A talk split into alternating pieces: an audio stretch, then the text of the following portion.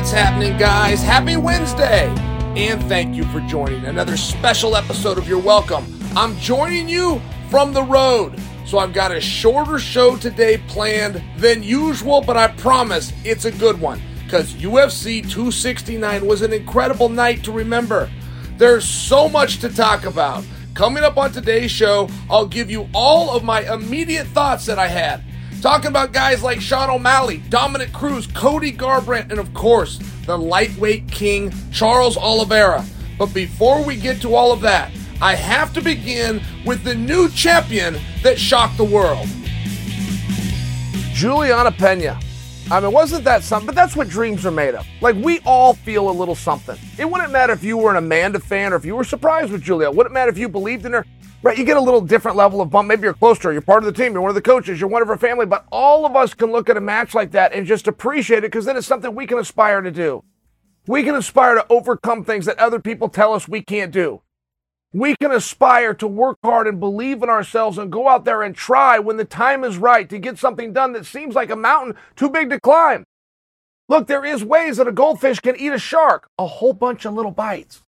I don't want you to leave here and not understand what happened, though.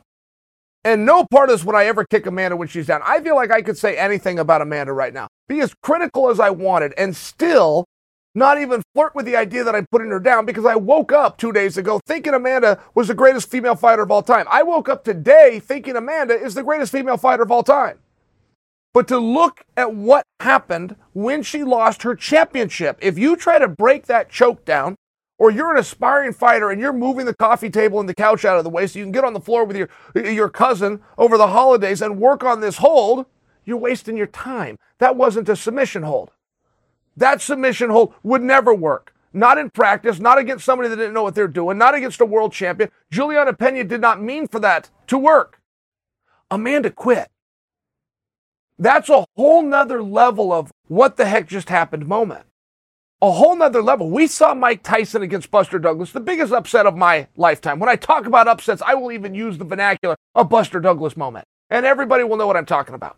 But Buster hit him hard, competed better than most people thought he would, landed the shot, and Tyson tried to get up.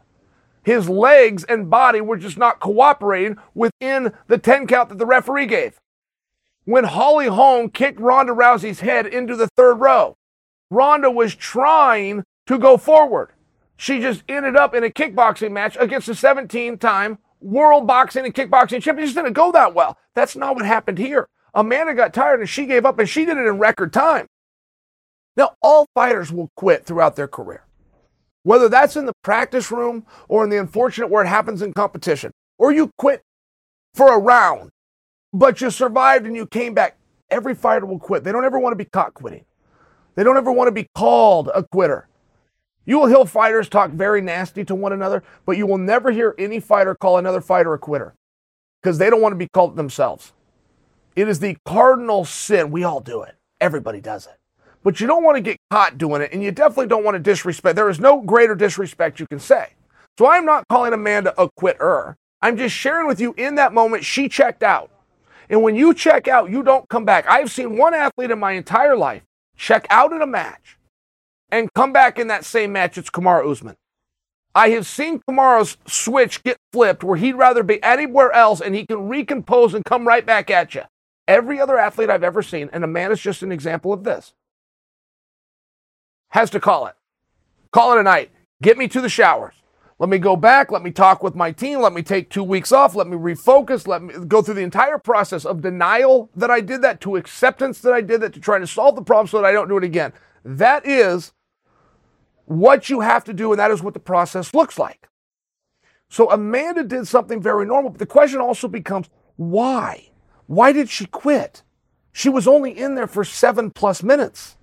That wasn't even very much time by Amanda standards, who we've seen join the five round club and never lose a single moment, let alone a round, let alone a fight. What happened? What happened here? Guys, if you ever find yourself in a fight that is more difficult than you anticipated it was going to be, things will unravel mentally very fast, not physically. Your body will still have the reactions. It still has the muscle memory. Your body knows what to do. Your mind will do what's called taking inventory. Taking inventory is where you work out the math, and the equation for Amanda looks something like this. I've been out here for seven minutes. I have another 17 minutes to go. I'm tired right now. I'm hurt right now. So imagine how tired and how hurt I will be in the next 18 minutes. I better get the hell out of here. And you will actually start to freak out. You will go into a panic mode. You will do that math, come out of that equation, go, this is my one opportunity. She's got a submission. Nobody's going to know the difference. Give a tap, and then you go, what did I do that for? Oh my goodness, I can't believe I did that. That's not me. That's not how I handle those situations. If there was nobody here, I would not have done that. But because the atmosphere has people everywhere and the lights get a little bit too bright, we react differently to fight or flight. It doesn't matter who you are, every human being has it. And we like to make believe over time that we found that one person that does it. Yes, they do. They all have it. And fighting is a word that has been corrupted over my lifetime. Fighting right now is about who's got the best jab and the best cross, the best double leg and the best triangle choke. That gets called fighting. Fighting when I grew up, the way my father explained it to me, was about who goes forward when they'd rather go back, who stands up when they'd rather sit down. And the same problem was found with Ronda Rousey. She was good at aggression. That's what the jabs and the crosses and the triangles and the double legs are. They're aggression. As soon as somebody starts throwing them back at you, how you respond, it decides whether or not you're a fighter. And you can be a fighter that only understands aggression, like Amanda showed last night, who found herself in a fight harder than she thought it would be because she took a couple of punches and one takedown. You can do that based on what happened to you over the last two and three years. And Amanda didn't run into one person that ever got in the ring they thought was going to beat her. Amanda didn't get to with one person that ever got her heart rate up to the point that she was worried about fatigue and can I continue on? She didn't get there with one person that ever got to her with a level of power or Amanda got to them and that person took the shot. That's another thing that made her unfold so quickly. She hit Julianna, not only put her down, put her down twice, but Julianna got back up. And Amanda knows when she's working out that mathematical formula I talked to you about a minute ago, she knows I've already hit her as hard as I can. She's still here. So what in the hell is the point of hitting her as hard as I can? Apparently it doesn't do anything. In your mind, it's just a trick. Your mind plays this trick on you. And outside of Kamaru Usman, nobody can go through that and then reset it right there in live action. I love Kamaru Usman as a fighter. I respect his skills. I respect him much more as a competitor because he can do that. And I've just never seen it done. Been in sports my entire life. I've just never even seen that happen where somebody can come back. So that's all that happened with Amanda. What do you do now? What do you do now? What do you do if you're Julianna Pena now? Julianna Pena had one plan close the distance, get my hands on her, take her to the canvas. She'll never get back up. Julianna took her seven minutes, but she closed the distance, got her hands on her, took her down, and she never got back up. What do you do? Julianna wants the rematch. I spoke to Julianna this morning. Julianna wants the rematch. I talked to her coach specifically. And he and I came to the same conclusion, which is the same match doing the same thing, just with a lot more attention on it, which means money. Now, I'm a little premature, and no part of this is to judge Amanda. But Amanda has not been put in this spot before. I have. The reason I'm so accurate with it, and I'm so, I know what I'm looking at. I've been there. And Amanda will get there as well. It might take her a few days. And she is going to be furiated. She was a wonderful sport. She handled it with true class like a real lady. I was very impressed with it. But the bottom line was she found herself in a fight. She has not been in a fight in years. She has not been in a fight since she took on the bullet. Everyone else has got in there and conceded ahead of time to the perception. They've conceded to the resume, to the titles, and to the championship. They've conceded to the record and to the headlines. They didn't go fight her the person in front of them that has no more tools than you do. You got two arms, I got two arms. You got a couple legs, I got a couple legs. You don't have a stick, I don't have a stick. And that's really all that Julianna did. There was chaos out there. Julianna got hurt. She pushed through it. She came back. She got her hands on her. She threw it down, right? I mean, it's one of these things where you can break down the X's and O's and the physicality all that you want. Julianna mentally was prepared for war, knew what she was getting into, a long, drawn out evening. Amanda didn't. things got hard, she found a way out.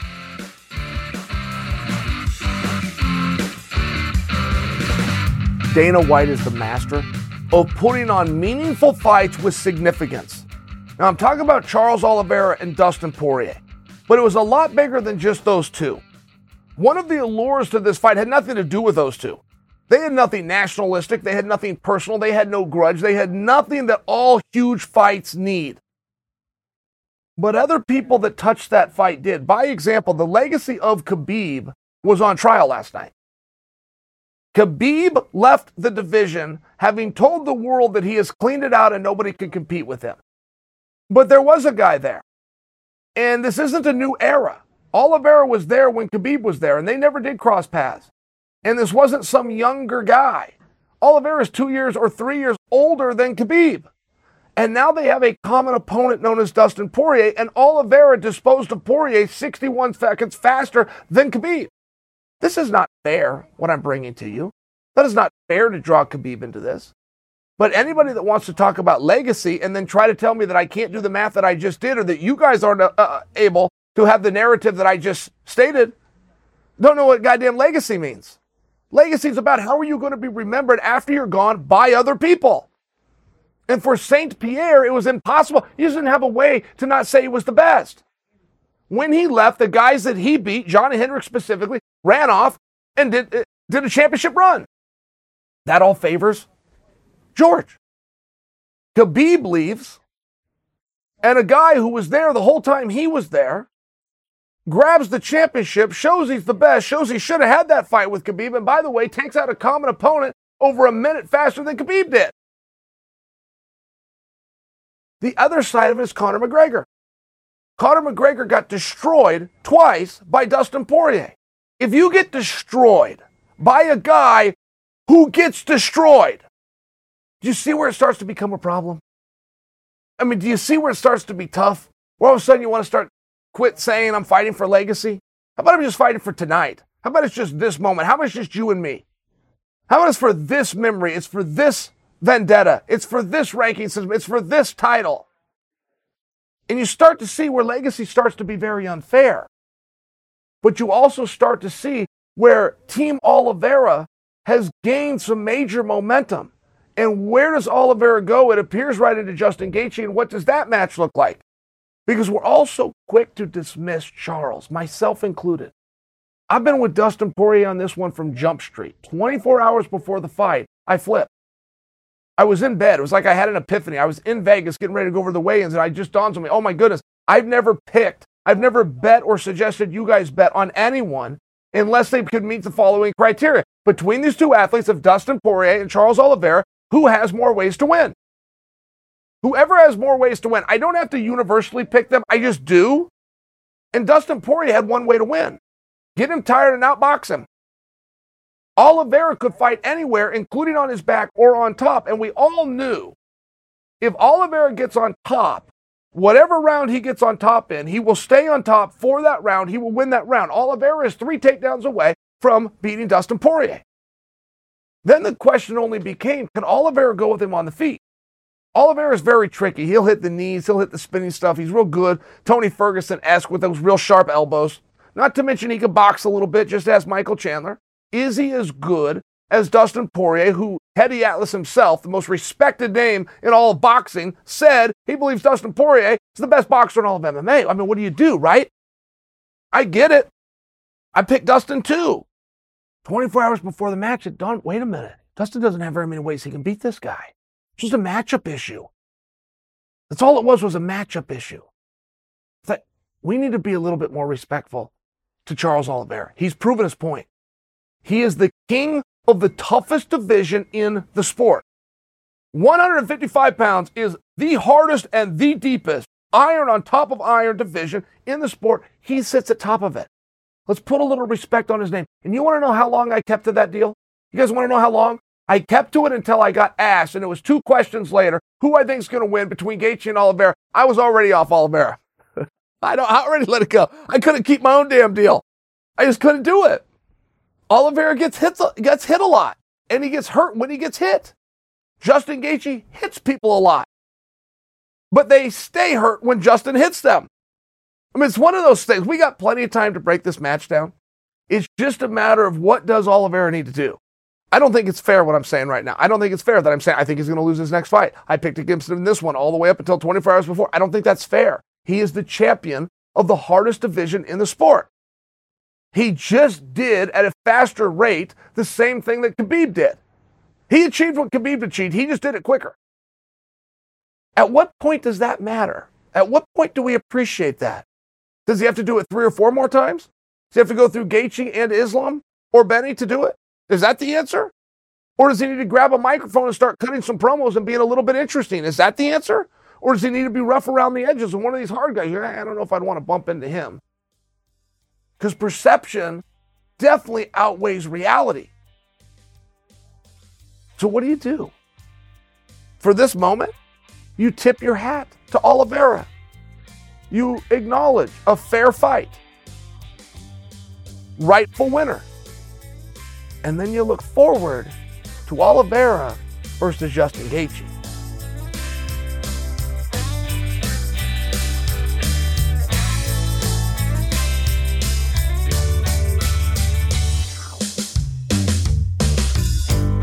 Sugar Show.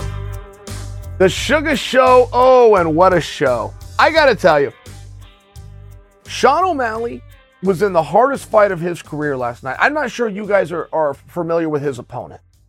His opponent was on a three fight win streak. He moved up from 125 pounds. Now, before you think Sean was fighting somebody smaller than him, I will tell you, as a fighter, as a jiu jitsu competitor, as a lifelong wrestler, the hardest guy to go with is the guy from one weight class below you. He's just a little bit faster. It's not enough of a size difference to overpower him. His conditioning is going to be just a little bit better because he's carrying around just a little bit less weight.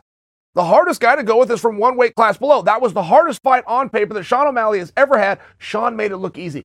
Why? What does that mean? It means Sean's getting better. That's what it means. Sean O'Malley is going in the gym and he's getting better. We're saying beautiful things about him. He's not believing them. And you can always listen to what other people say about you. When you start to believe them, that's when you have a problem, good or bad. People tell you you're not worth anything. You believe it, things aren't going to go well. People tell you you're the greatest ever. If you believe it, things aren't going to go well. You've got to listen to your coaches. You've got to do, You've got to dance with the one that brought you. Sean O'Malley has something extremely valuable, which is a main card placement. They say that he's not ranked. Do you have any idea the problem that I have with that? So the rankings committee is going to look at and say, until he beats somebody who is ranked, how can he be ranked? That just makes sense. Yeah, I guess that does make sense. If you don't know what you're doing, I don't need for Sean O'Malley to fight ranked guys. I need to see him in a period of time. I need to see him night after night. I will assess his skills and I will tell you where he should be ranked. The correct answer is six. Sean O'Malley should be ranked number six in the world. They won't put him there because he didn't beat somebody ranked in front. Now, the one thing about the rankings committee is they are going to fiercely adhere to the rules that they make up on the spot. It's ridiculous. And I really don't care in the least. I don't know where to find the rankings. On Saturday night, I know where to find the tough fighters towards the end of the night. Perception is reality. If I come back from commercial break and you're already in the ring and you never even got introduced by Bruce Buffer and I never saw your walkout and you don't get a post fight interview, it, I really don't all that interested. I'm not looking to be a dick about it. I'm just being fair with you. Never going to know what you're ranked or if you beat a ranked guy in that spot. It's not going to matter to me because I don't know what it means. I know what it means when a guy fights three hours later. I know what a guy means when a guy fights one hour before a sold out main event that the world's watching. It means there's a perception that he's better than you. So the reality is do your job, assess his skills that you're supposedly an expert in doing, and give him a goddamn ranking.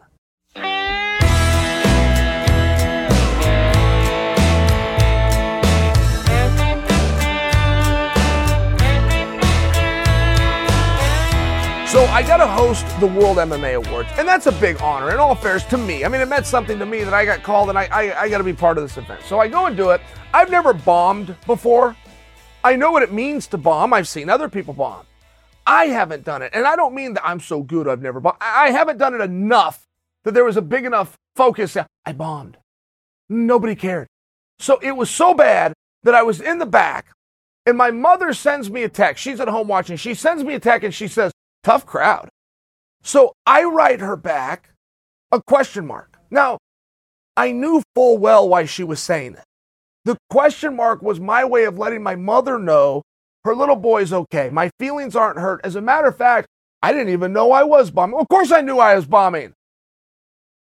My mother, because I gave her a question mark, decided it was a good idea to lay it out for me. So she wrote me three lines. One, nobody's clapping for you. Two, nobody's laughing at anything you say. And three, doesn't look like anyone's paying attention. So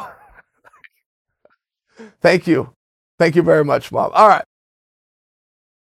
But the highlight of the MMA awards was Daniel Cormier getting the award for personality of the year and giving his speech, which was, Hey, there's a fight tomorrow. I'm sure Dom's at the hotel studying for it. Look, Dom, you don't need to do homework to win awards. Something like that. I'm completely paraphrasing, but it was fun and it was interesting. It just gets me on the topic of Dom.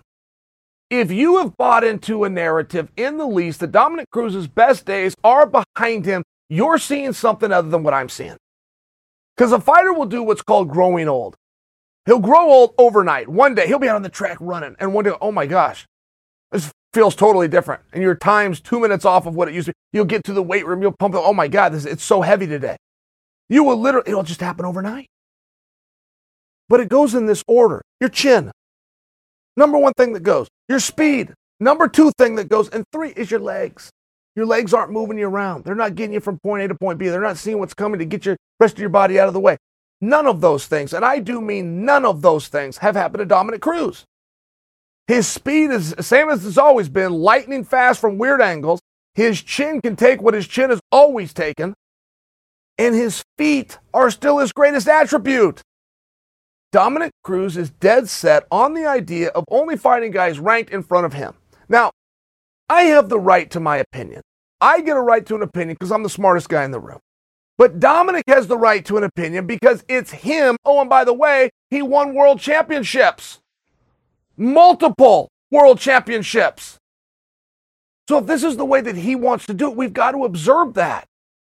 But I need for Dominick to be able to see Dominick, nobody knows what these guys are ranked. I did not know Pedro Munhoz fit the bill of a higher rank. I don't know what Dom's ranked. I don't know Pedro's rank. I don't even know where to find out. I do know who fights later on the card. I do know whose walkout with their favorite song playing goes out to the world. I do know when a guy checks in, gets the Vaseline on, gives the bro hug, and gets in the ring. When Bruce Buffer does the announcement and Joe Rogan does an interview after the fight, I do know that that's the guy that I should care about more than a guy that's got a ranking. So I'm going to do this Dom's way. But I would like for Dom to know there are two ways, and only two. You can go the ranking or you can go for the spotlight. Your job as a fighter is not to fight highest ranked guys. Your job as a fighter is to fight the easiest guy for the most money. And I only bring that to you because I feel by Dom not pushing back and Dom not going after the biggest matches, but rather after ranked matches, I feel as though perhaps he's missing the point here. I'm not comfortable questioning Dominick Cruz, only because of the level of success that he's had in his involvement in the sport. I feel as though the polite thing to do is to defer to Dominick, but there are only two options. None of us know who's ranked. Nobody follows this sport closer than me. People follow it as close. Nobody follows it more closely than me. I did not know Pedro Munhoz was ranked in front of Dominick. I don't know now. I don't know what Dominick's ranked, and he's a personal friend of mine. And if I wanted to change that, I don't know how. I don't know what magazine to go to. I know I could go and Google and type UFC and rankings and do the search bar and I follow a couple down and come up. I, I get how to go and do that, but that's what it would take. It would take some research. I do know who's on the main card, and I do know Dominick belongs there. Dominick is very influential. He's got a big base. I'm part of it. Wherever he points the cannon, we'll go. But if that continues to be for ranked guys, I'm going to continue to ask the question For what?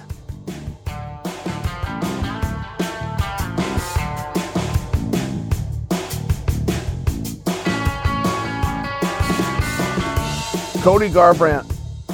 Tough talk. Tough talk, and it's not coming from me. Not at all. Not my place. It'll be Urijah Faber. It'll be family members. It'll be Cody himself. They're going to sit around a table. They're going to have a real hard talk. Cody Garbrandt, the night he beat Dominick Cruz and became the world champion, in my opinion, is the best 135 pound fighter the world has ever seen. I do not believe there has ever been another fighter that could beat the Cody that beat Dominick that night. I think he's the best. Now, how long you can say, if you become the best, if you're the best at anything in the world, better than everybody else on earth for one day, it's amazing. Of course, you would like to keep it and hold it, but there will never be a time that Cody wants to be done with this sport. There, of course, will be a time when Cody wakes up and this sport's done with him. This would be very premature. That's why it's hard. Cody was 40 years old. We're not having this talk. Cody's a younger guy. And again, let's go back to Dominick Cruz because it's very relevant in the story. Four years ago, Cody takes out Dominick Cruz, and it wasn't all that competitive. Dominick Cruz has lost fights before. He's never had his ass kicked. Dominick Cruz has had his ass kicked once in his life, and it was by Cody. Four years later, and one hour apart, Dominick beats the top 10 guy in the division. Cody gets knocked out by a 25 pounder. It's not fair. Father Time is undefeated, and he will come for us whenever he damn well chooses. Now, I maintain that one thing that Cody's got to stop doing is he's so goddamn stubborn. He will get in the pocket and he will start swinging every single fight. Some of those shootouts he wins, and some of those shootouts he doesn't. But the four fights that he lost, including this one, he was in that position and just refused to step forward and grab the guy, which is a skill that Cody has, or to cover up and back up and get out of there. Instead, he tucks that chin and he starts going. Can I get you before you get me? It's a quick draw contest. The odds are terrible. But that, that's a different side. When I tell you that one day you wake up and the sport is done with you, there's just things that you can't do anymore that you used to do. And it's not fair. You put in the time. You ate right, you slept right, you paid attention, you, you, you loved your coaches, you got faith, you got family. I mean, you go around, you're checking every damn box, and all of a sudden, your body is responding and reacting in ways that it didn't used to do. Is Cody there? That's not my decision. I am not making one right now. I'm saying it's going to be a hard talk when those guys get together. When the people in the inner circle get together, they're going to have to ask this question. And if he's not done, what do you do now? There's no other experiment. There's no other weight to go to. There's not going to be a return to the main card. There's not a very clear path to a championship, if any path.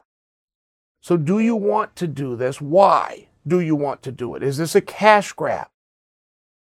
What is it at this point? Or do you take your oars out of the water completely? Take your oars out of the water. I'm not done. I'm just not fighting right now? Do you buy yourself some time? If that's the one you're going to do, make that statement tonight. The one thing you do not want to do, it's marketing 101. Identify yourself before somebody does it for you. You do not want Dana White ask this question, Dana White not to be armed with it, and Dana White give an answer that is now the answer if it's not the one that you want. So this hard talk, it needs to happen. It needs to happen quickly. I'm a believer in Cody Garbrandt. I think his skills are incredible. For whatever reason, a number of fighters, their chin, it's not the same way, but Cody keeps putting himself in the same spot. So the reason I'm not willing to write him off. I haven't seen a guy yet that I think is better than Cody. I've seen guys beat Cody. I haven't seen a guy yet that I think is better than Cody. But how do we solve that problem, getting touched on the chin? Well, in the same position, in the pocket, in a shootout, in a quick draw, night after night. How do we do that? Not my job. Told you it was going to be a tough conversation. Those guys are going to have to have it. We're going to sit back. We're going to see what happens. But until that happens, keep an open mind and reserve judgment on Cody Garbrandt. All right, guys, that's it for today's episode. If you enjoyed it, head on over to Apple Podcasts, find your welcome, and leave us a review. Like our friend Kyle, who says, I wish Chael was my dad. Well, Kyle, I don't know what to make of that, but I appreciate the comment and I appreciate all of you. I'll be back on Friday with more. Until then, I'm Chael Sonnen, and you are welcome.